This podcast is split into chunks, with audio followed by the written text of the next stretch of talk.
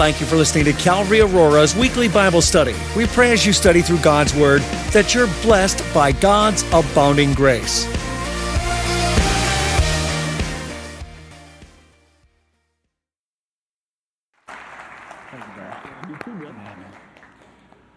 Well, good morning from the deep south.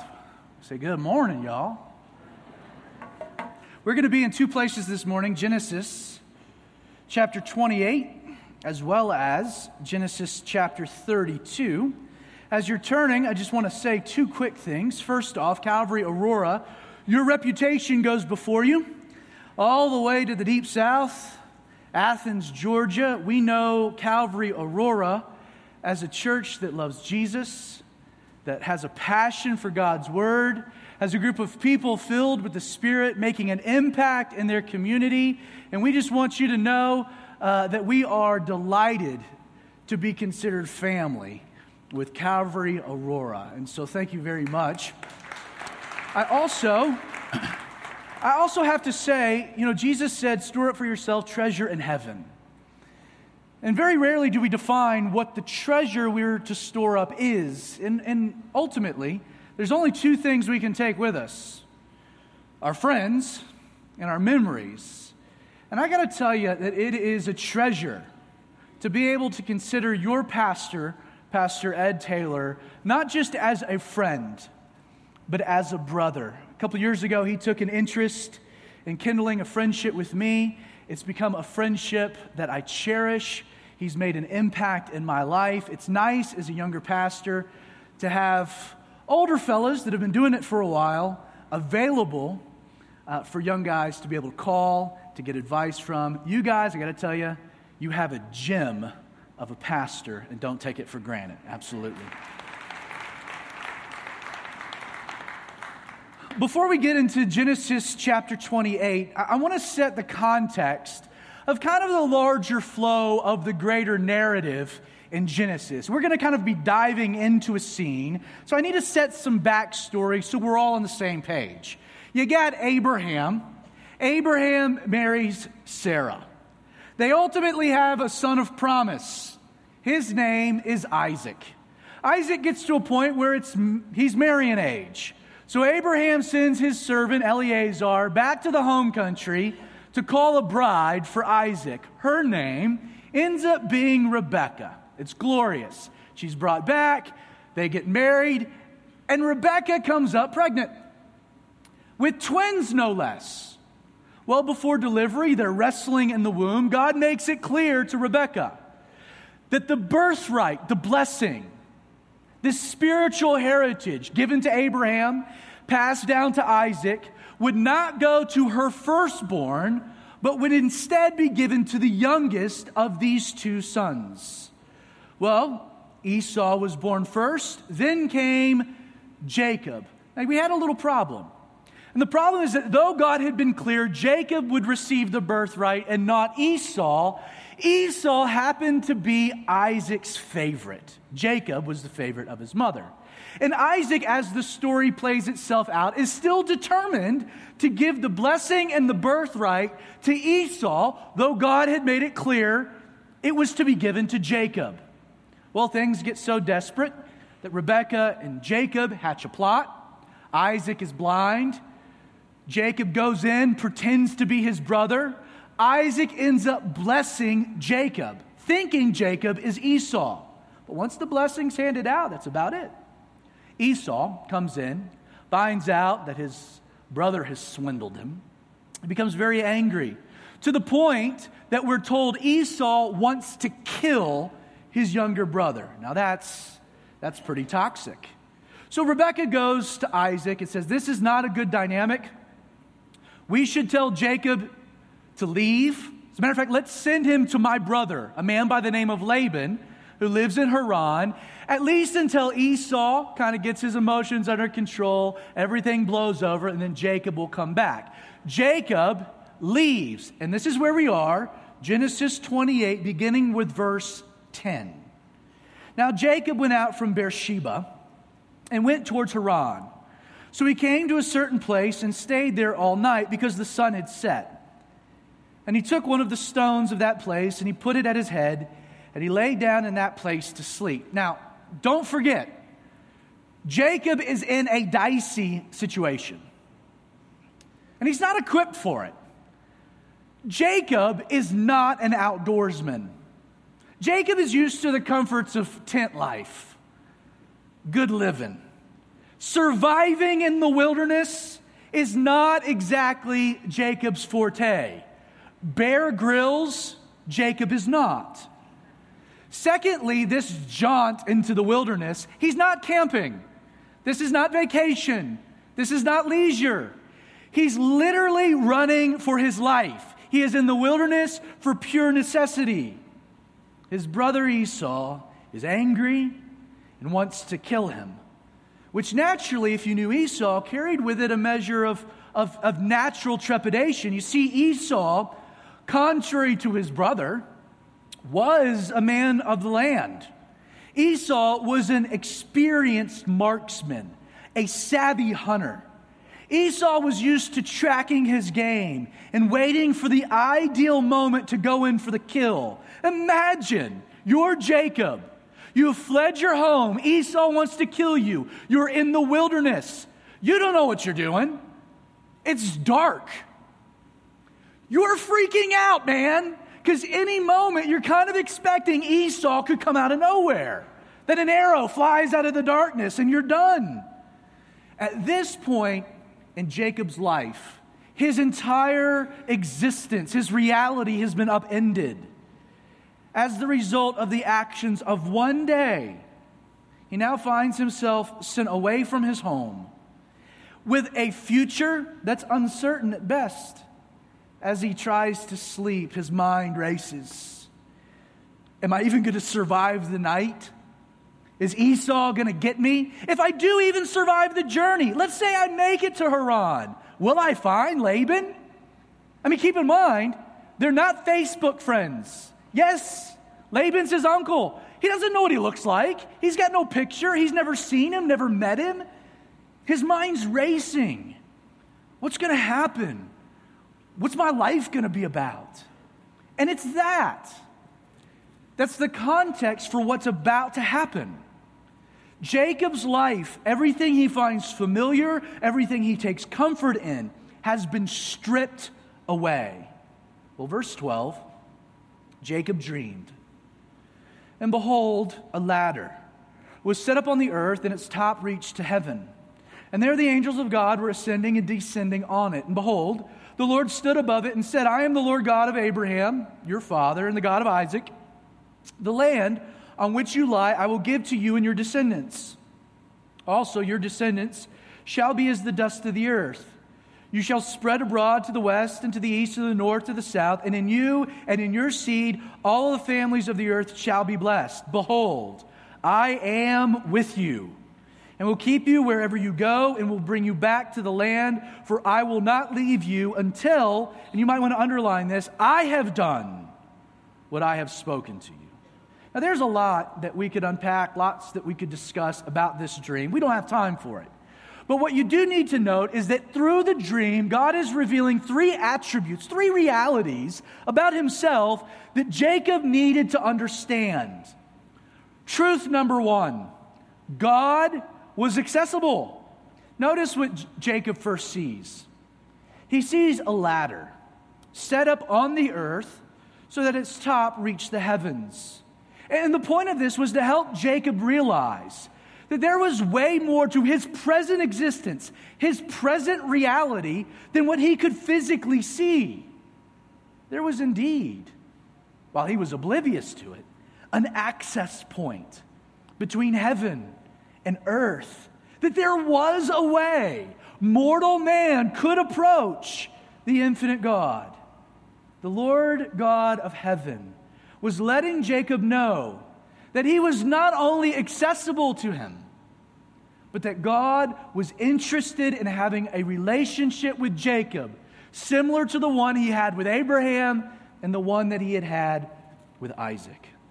Truth number two the dream revealed that God was actively involved in the affairs of Jacob's life while Jacob didn't know it.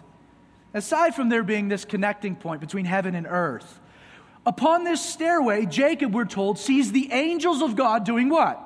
Ascending and descending. Once again, the point of this was to emphasize to Jacob the reality that God was not just accessible to him, not just wanted a relationship, but while he may have been ignorant of this fact, God was actively involved in the affairs of his life. Yes, things were chaotic for Jacob, but this fact that the angels are ascending and descending emphasized the truth that while things looked out of control for Jacob, they were very much in control of God.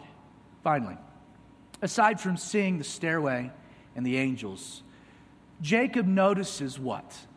The Lord standing above it all. As Jacob is processing everything he's seeing, the focal point of the dream slowly comes into view as his gaze works its way upward the Lord, was not just accessible to Jacob, not just active in his life, but the reality, truth number three, is that all heavenly blessings descend from God to man. Ultimately, the dream is about God's grace. There's ample evidence that Jacob, as idiotic as he would be, in various instances, did, even from a young age, possess a hunger for higher things. That Jacob really did long for the birthright. He knew that before he had even been born, God had promised that it would be him, not his brother, who would receive it. He knew the blessing was his, he knew the birthright was his. But understand Jacob's core problem, his struggle, was understanding how he was to attain the blessing he knew he had been given. And remember why Jacob is in this very situation. He had schemed to procure something God could only give him. For years, Jacob had been striving and working to attain the birthright. Earlier on, he had sold a, a, bowl of soup to his brother, his dying brother, no less. When that deal wasn't honored, Jacob tricked his blind father into giving him the blessing unknowingly. This was something he wanted, and the desire of his heart wasn't, wasn't wrong. The birthright was to be longed for. And yet, it was the way that Jacob pursued the blessing of God that was all wrong. You see, the core idea behind this stairway and these angels ascending and descending from God, all while Jacob's doing what? Sleeping was to hammer home the reality that Jacob didn't need to strive to attain a blessing only God could give him. God had given him access. God was actively involved in his life and he's sleeping. God didn't need Jacob's help. He didn't need Jacob to take the reins to speed up the process. God was at work, and that work would yield the blessing Jacob desired. The question is would Jacob allow God to do his thing? And, friend, you need to know right from the beginning that this same truth, this same reality exists for you and I. I'm going to tell you something. This is, this is not going to be a very complex statement. Matter of fact, it's simple, but I think it's profound. God's work in your life can only occur as God works in your life. Let me just say that again. God's work in your life can only occur as God works in your life. God's blessings flow from where? Honestly, does God's blessings flow from your efforts or do they flow from His grace? Do they flow from His love or your deservingness? Does the blessings of God originate from the sacrifices you make from God, or instead do they originate from the one sacrifice He made from you? For God so loved the world that He sent His only begotten Son. You see, it's all about His work and not yours. Well, some of you are thinking as you sit there, okay, Zach, that sounds great. So, what am I supposed to be doing? Well, you're supposed to be doing what Jacob's doing absolutely nothing. Understand, spiritual transformation, how you become like Christ, how you grow, how you develop, these things reside not in what you do, they reside in a relationship that you have. Your growth, and therefore God's blessings are yielded not through your works, not by you earning them, but instead are yielded by Jesus. And John chapter 15, verses 4 and 5, Jesus is crystal clear what your role as his disciple is to be. He said, quote, abide in me, and I in you. As the branch cannot bear fruit of itself unless it abides in the vine, neither can you unless you abide in me. I am the vine, you are the branches. He who abides in me and I in him bears much fruit. And here's the kicker Jesus says, For without me, you can do nothing. See, the point of this dream and the reality for you as a disciple is that you need to let God work. And your focus should instead be abiding in Jesus. Your focus, your passion, your energies should not be on trying to manifest God's work through your life, but instead resting in a relationship with Jesus that will yield those things that you desire. It's a relationship. Well, verse 16. Then Jacob awoke from his sleep and said, Surely the Lord is in this place and I did not know it. And he was afraid and said, How awesome is this place! This is none other than the house of God. This is the gate of heaven. So Jacob rose early in the morning, took the stone that he had at his head, he set it as a pillar, poured oil on top of it. He called the name of that place Bethel. The name of the city had been Luz previously. So Jacob made a vow, saying, If God will be with me, and keep me in this way that I am going, and give me bread to eat, and clothing to put on, so that I can come back to my father's house in peace. Then the Lord shall be my God. And this stone, which I have set as a pillar, shall be God's house. And all that you give me, I will surely give a tenth to you. What a moron. Like, I, am not kidding. Like, this reaction is utterly moronic. Like the phrase itself, Jacob made a vow. You know, that, that statement reveals the fact that he's completely missed the point of the dream. Not about your vows, but about his work, right? You see, in response to everything that God has just revealed to him, Jacob replies in the most audacious of ways. Let me kind of paraphrase what he's literally doing. He's like, God, wow, what a dream, man. That's pretty cool. As a matter of fact, you made some really good promises. I kind of liked them. Like, man, you rolled out a whole list of things you're going to do. Here's the deal. Here's the kicker, God. If you actually do those things, I'm going to sweeten the pot for you. If you do these things for me, then you know what? I'm going to let you be my God. As a matter of fact, I might even let you, I know you're the God of Abraham and Isaac, but you know, I'll let you be the God of Jacob too. And, and the truth, God, is if you really, really do all this, you know, I'll sweeten the deal. You bless me, like you say, psh, I'll give you back a tenth. This is what he's doing.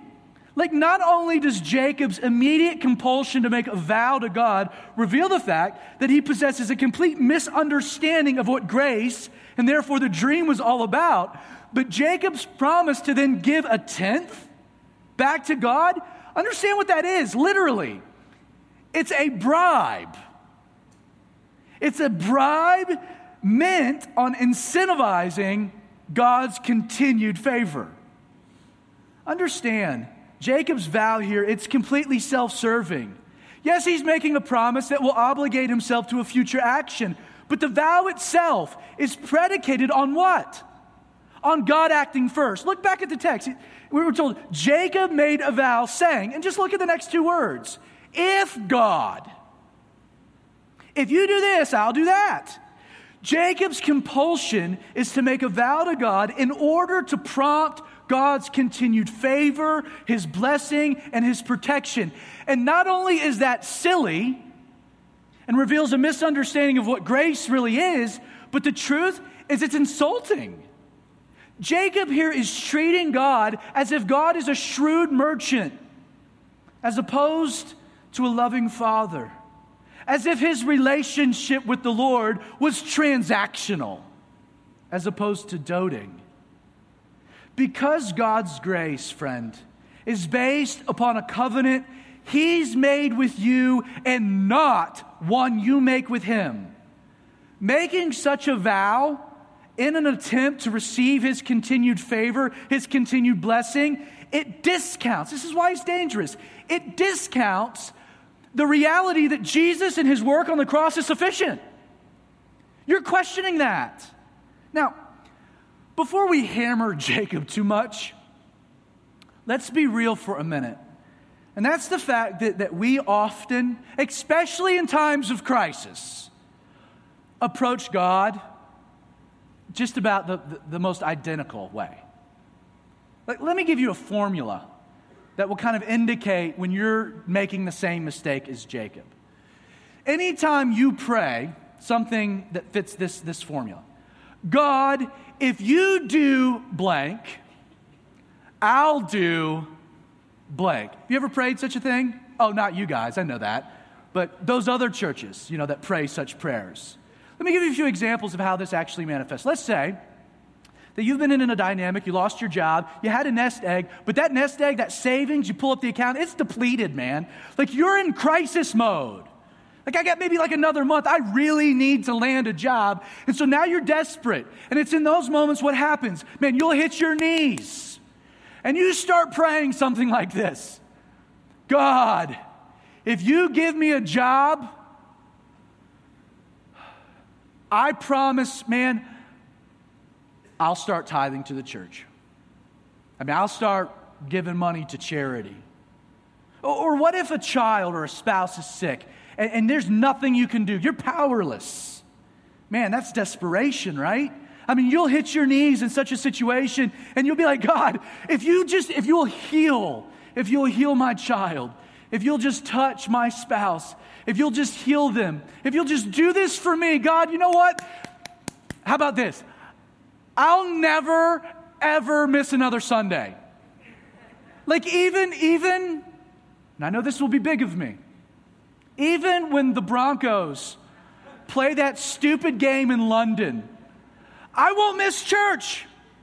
I'm glad I go to a church with a Saturday service so I don't have to, but you get it, God. Uh, how about this? How about you're in a dynamic, right? Where there's a guy or a girl that you're just totally crushing on. I mean, you're in love madly there's just one problem that person has no idea you exist. I mean, you're convinced this person is going to be my spouse. They just don't know it yet. And despite everything you try to do to get their attention, nothing's working. I mean, you're desperate.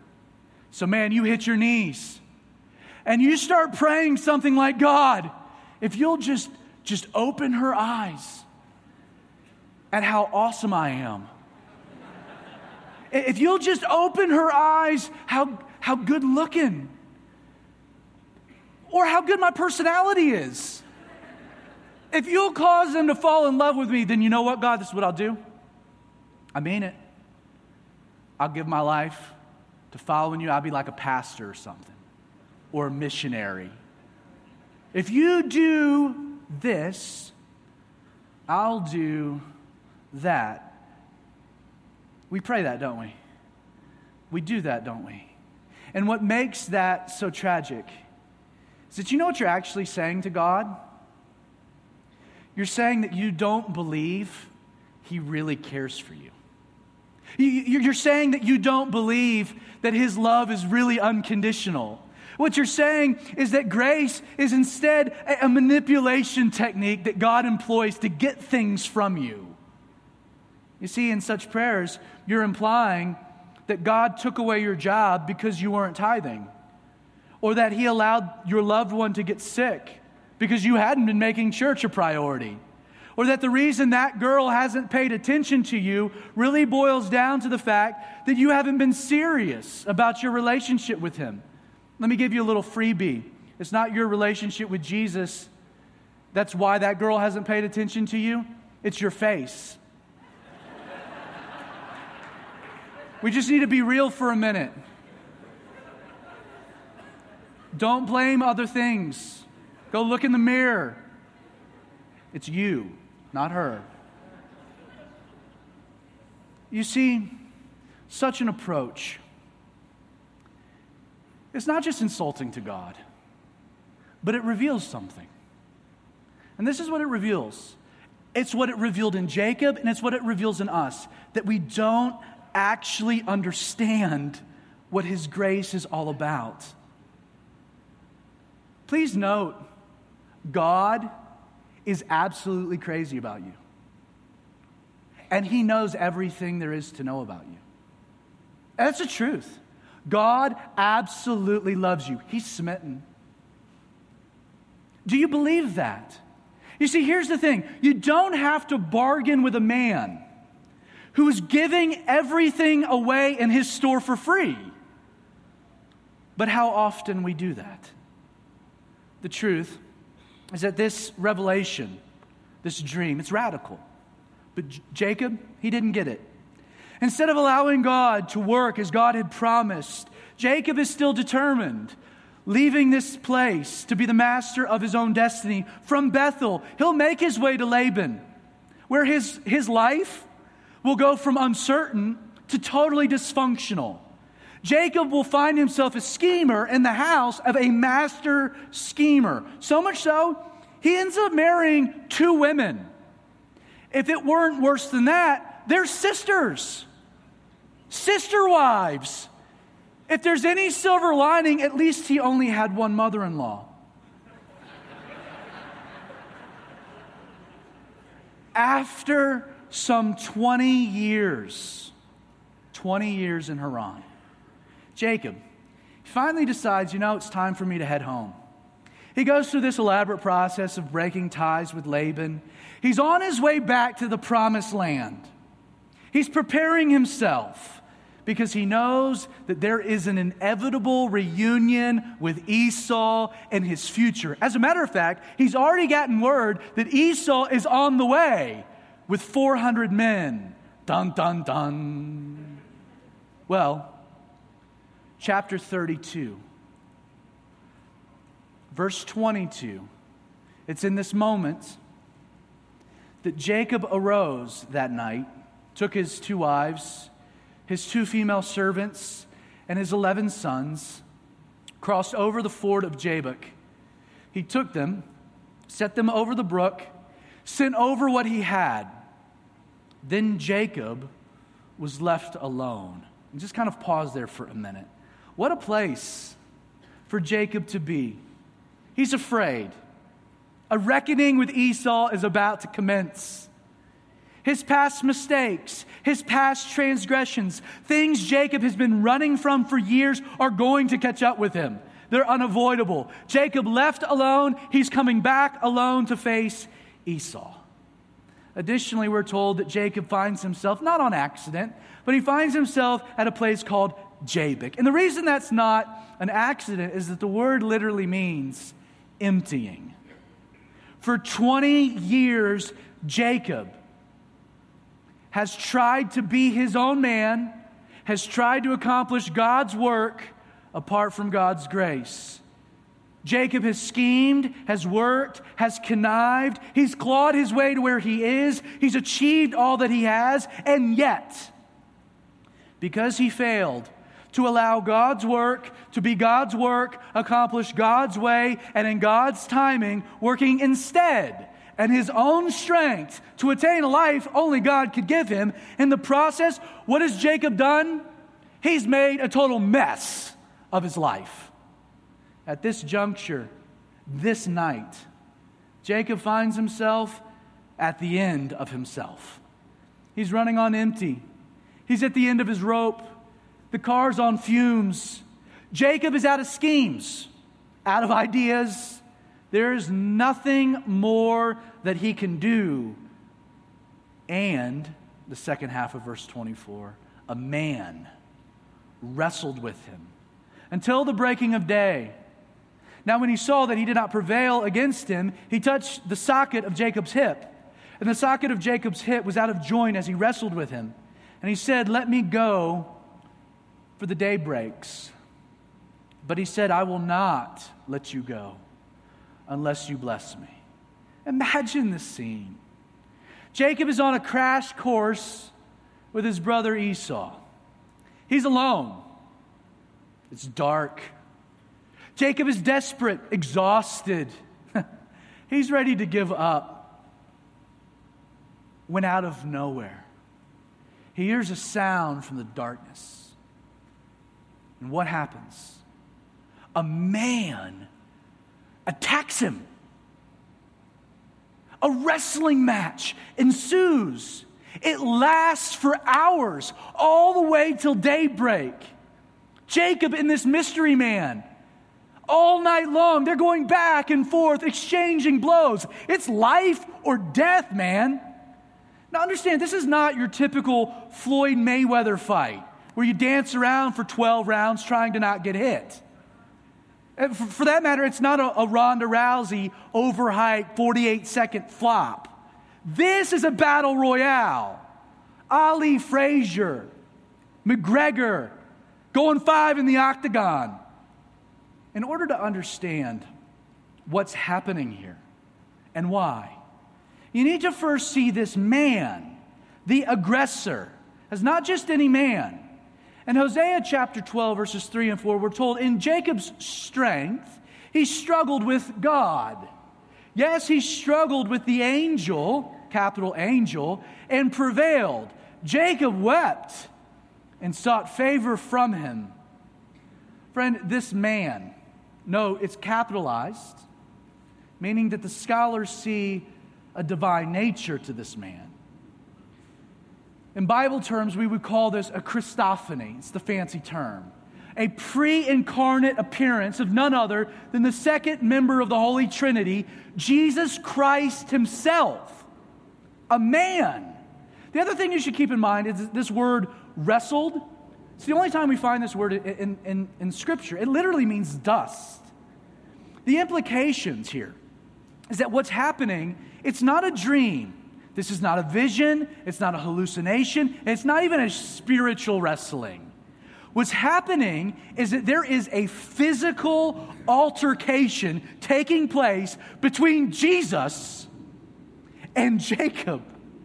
And not only is that gnarly enough, but it's Jesus, not Jacob. That's the initiator of the wrestling match.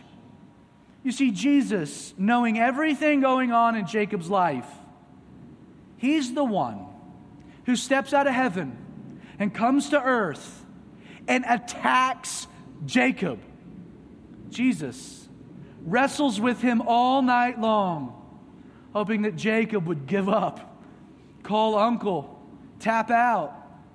On this passage, David Guzik writes God wanted something from Jacob. God wanted all of his proud self reliance and his fleshly scheming and came to take it by force if necessary.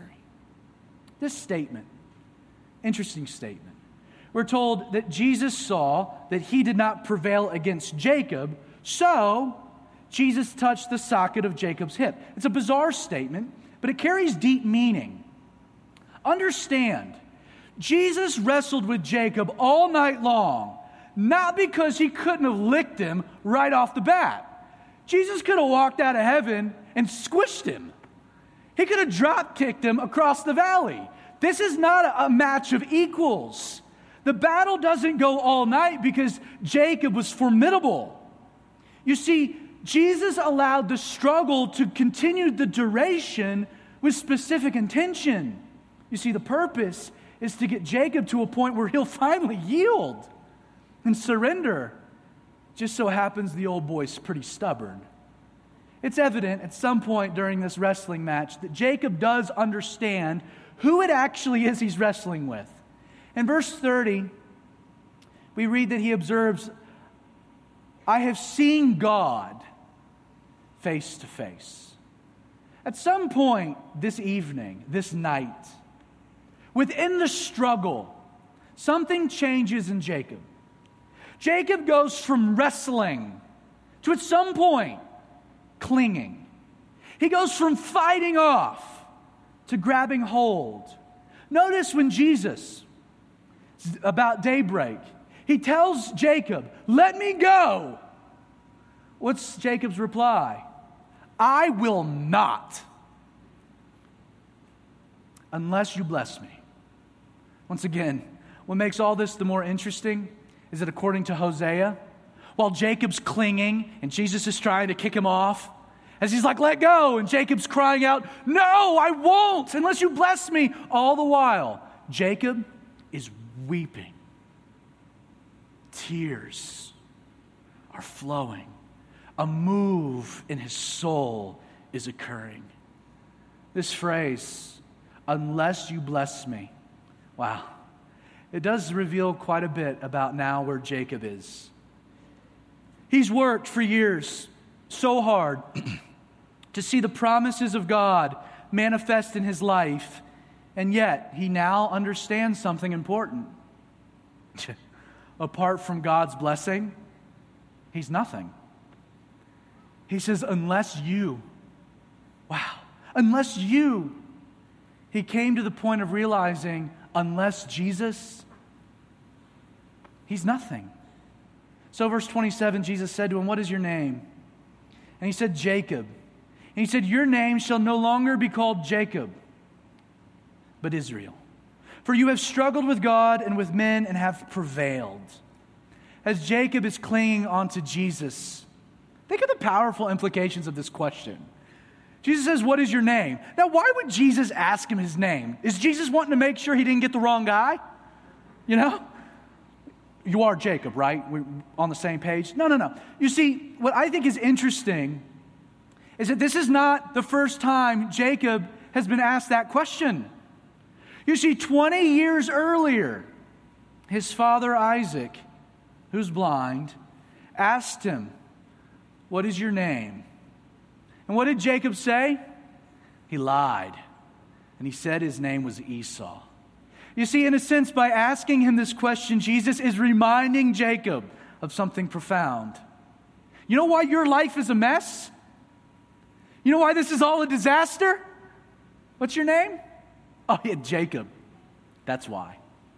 It's you. It's not your parents. It's not Esau. It's not Laban. It's not me. It's not my fault. It's you. Jesus is trying to get him to admit something out loud, to admit who he was. He was Jacob. Literally, he was a heel catcher. That was his identity. It was his nature. He was a schemer. And in this moment, Jesus is trying to get him to concede that he's his biggest problem. My problem, why this is a mess, is that I'm Jacob. It's who I am, it's my flesh. I imagine it's in that moment. Jacob lets go. He gets up. The light bulb goes off. The point's been made. The lesson understood. Jacob has come to terms with who he is. He's now acknowledged, yeah, I'm inadequate. He comes to a place of emptiness. Now he finds himself at a point of brokenness. And it's there that what does Jesus then say? What does he do? He says, Your name shall no longer be called Jacob, but Israel. In ancient cultures, names were significant. Not only did they speak of a person's nature, their identity, but the act of naming signified authority, dominion over the person. This is why God changed Abram's name to Abraham and Sarai to Sarah.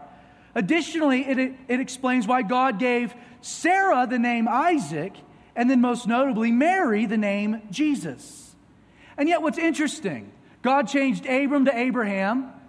God gave, determined Isaac's name. But Jacob is the name that was given not by God, but instead by Isaac and Rebekah. And that name, what did it signify? It signified literally the activities of his flesh. They named him Esau. Why? He was hairy. He came out hairy, a fur ball. Esau means hairy. Seemed to fit. Jacob comes out grabbing hold of his brother's heel. So they're like, oh, what, do we name him? Heel catcher. That's what Jacob means. It was the activities of his flesh. Jacob really was a heel catcher. That said, now that Jacob has come to this point of realizing that he was powerless in his flesh, now that he's come to the point of understanding the power of God's grace, what does God do? He says, Jacob, ha, you will no longer be known by. I am going to rename you. Your name will be Israel. In the Hebrew, this word, it's a compound of two different words Sarah, which means to rule, and El, meaning God. The word Israel literally means God rules.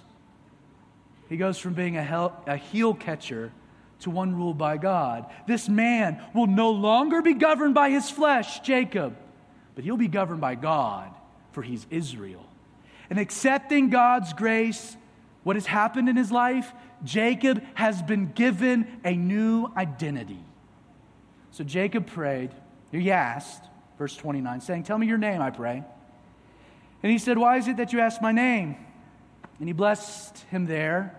So Jacob called the name of the place Peniel, for I have seen God face to face, and my life is preserved. And then on your own, you can continue reading the story. But let me sum up all of this, which is kind of one statement. I would hope we're all on the same page, but most of us probably aren't. This might seem a little radical, and I don't mean to ruffle feathers, but here it goes God is not Oprah. I know, shocker. Tell me about it. Nor is he Dr. Phil. And what I mean by that is that God is not interested in making you a better you. Instead, God's sole desire is to make you into something brand new. The goal of Christianity isn't the renovation of self, but a complete regeneration. The purpose isn't life improvements via behavioral modifications. The purpose of Christianity is new life via an internal transformation brought forth through the indwelling of God's Holy Spirit.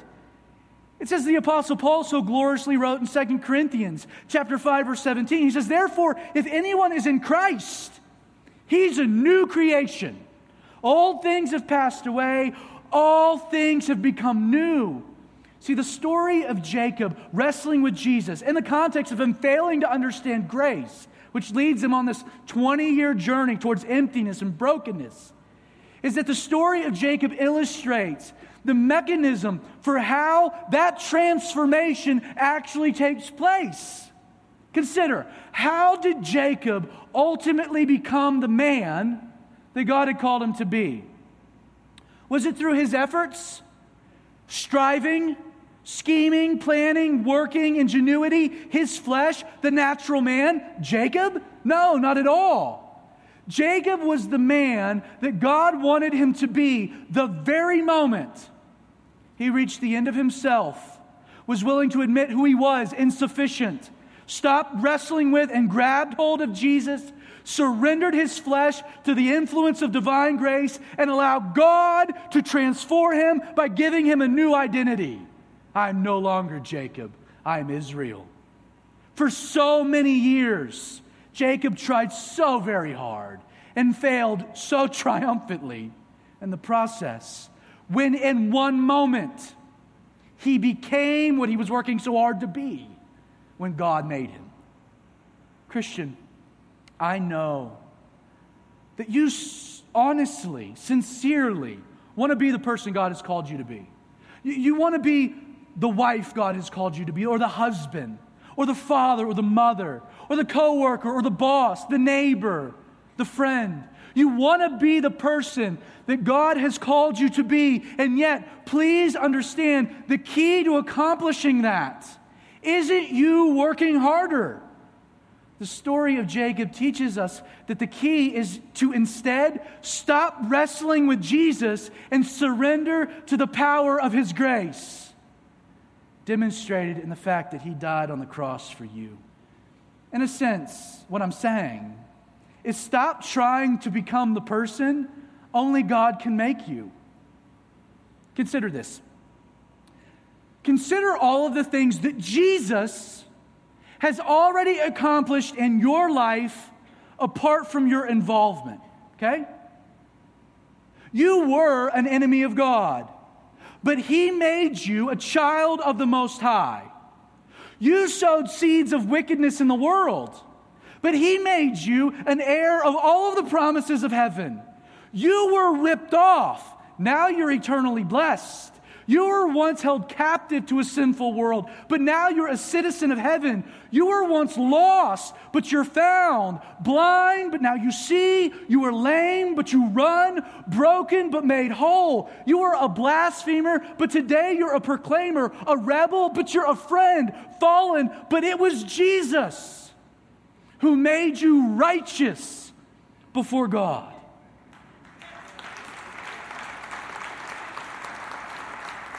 And here's the point how did any of that stuff happen? You or him? Did you work hard to earn these things? Did you scheme to procure them, wrestle to attain them? Shoot, do you even deserve them? No.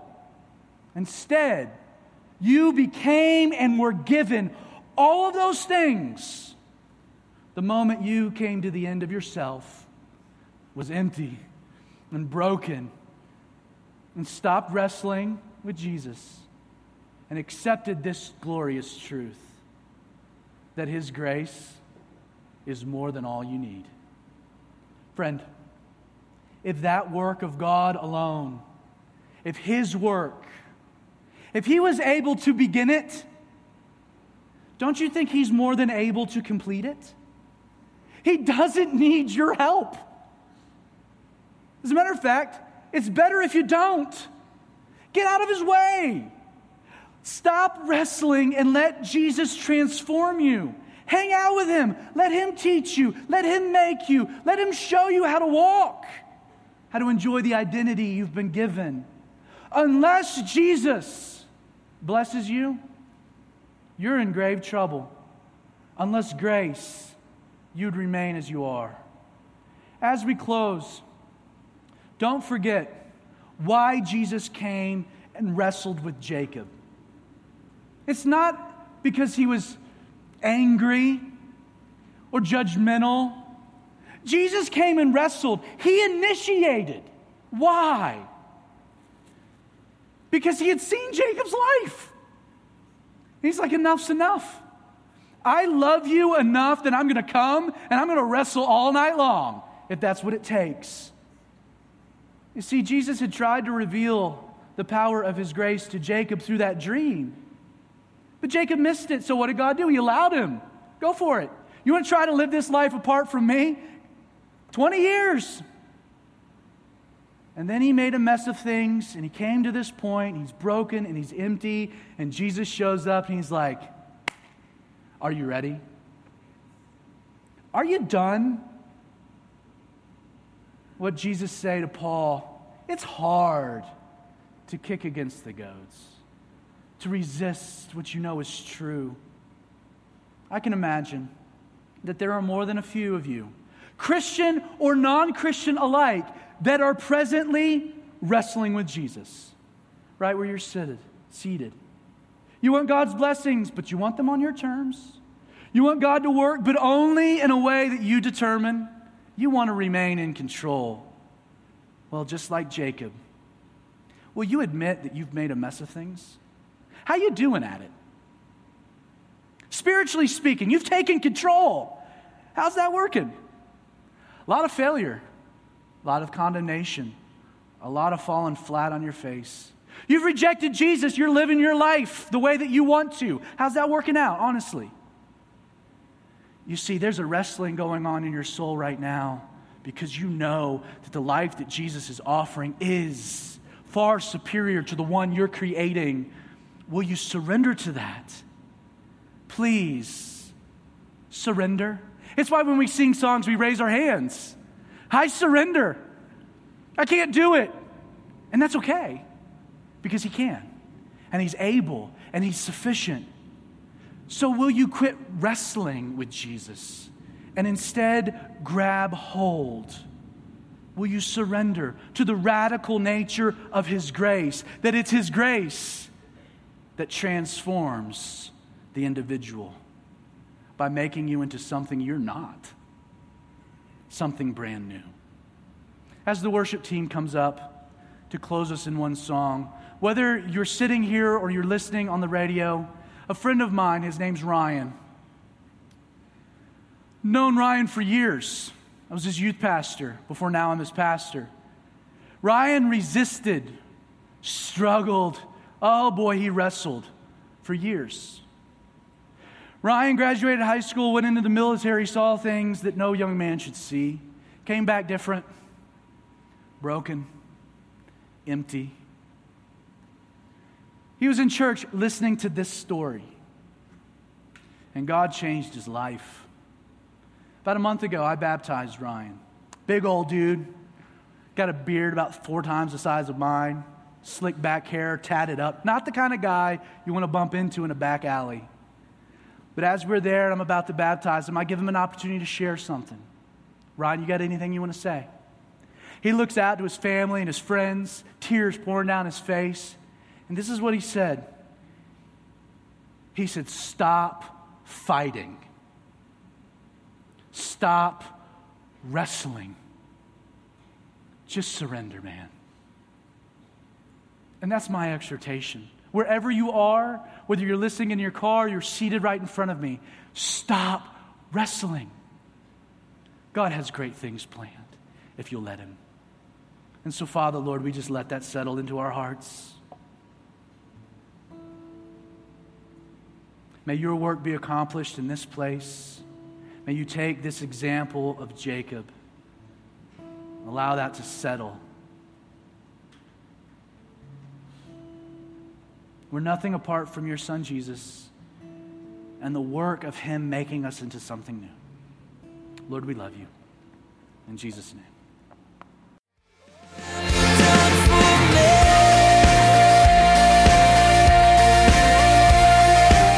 We pray that you've been touched by this study from Calvary Aurora.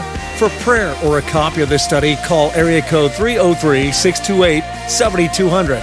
Be blessed this week in the Lord.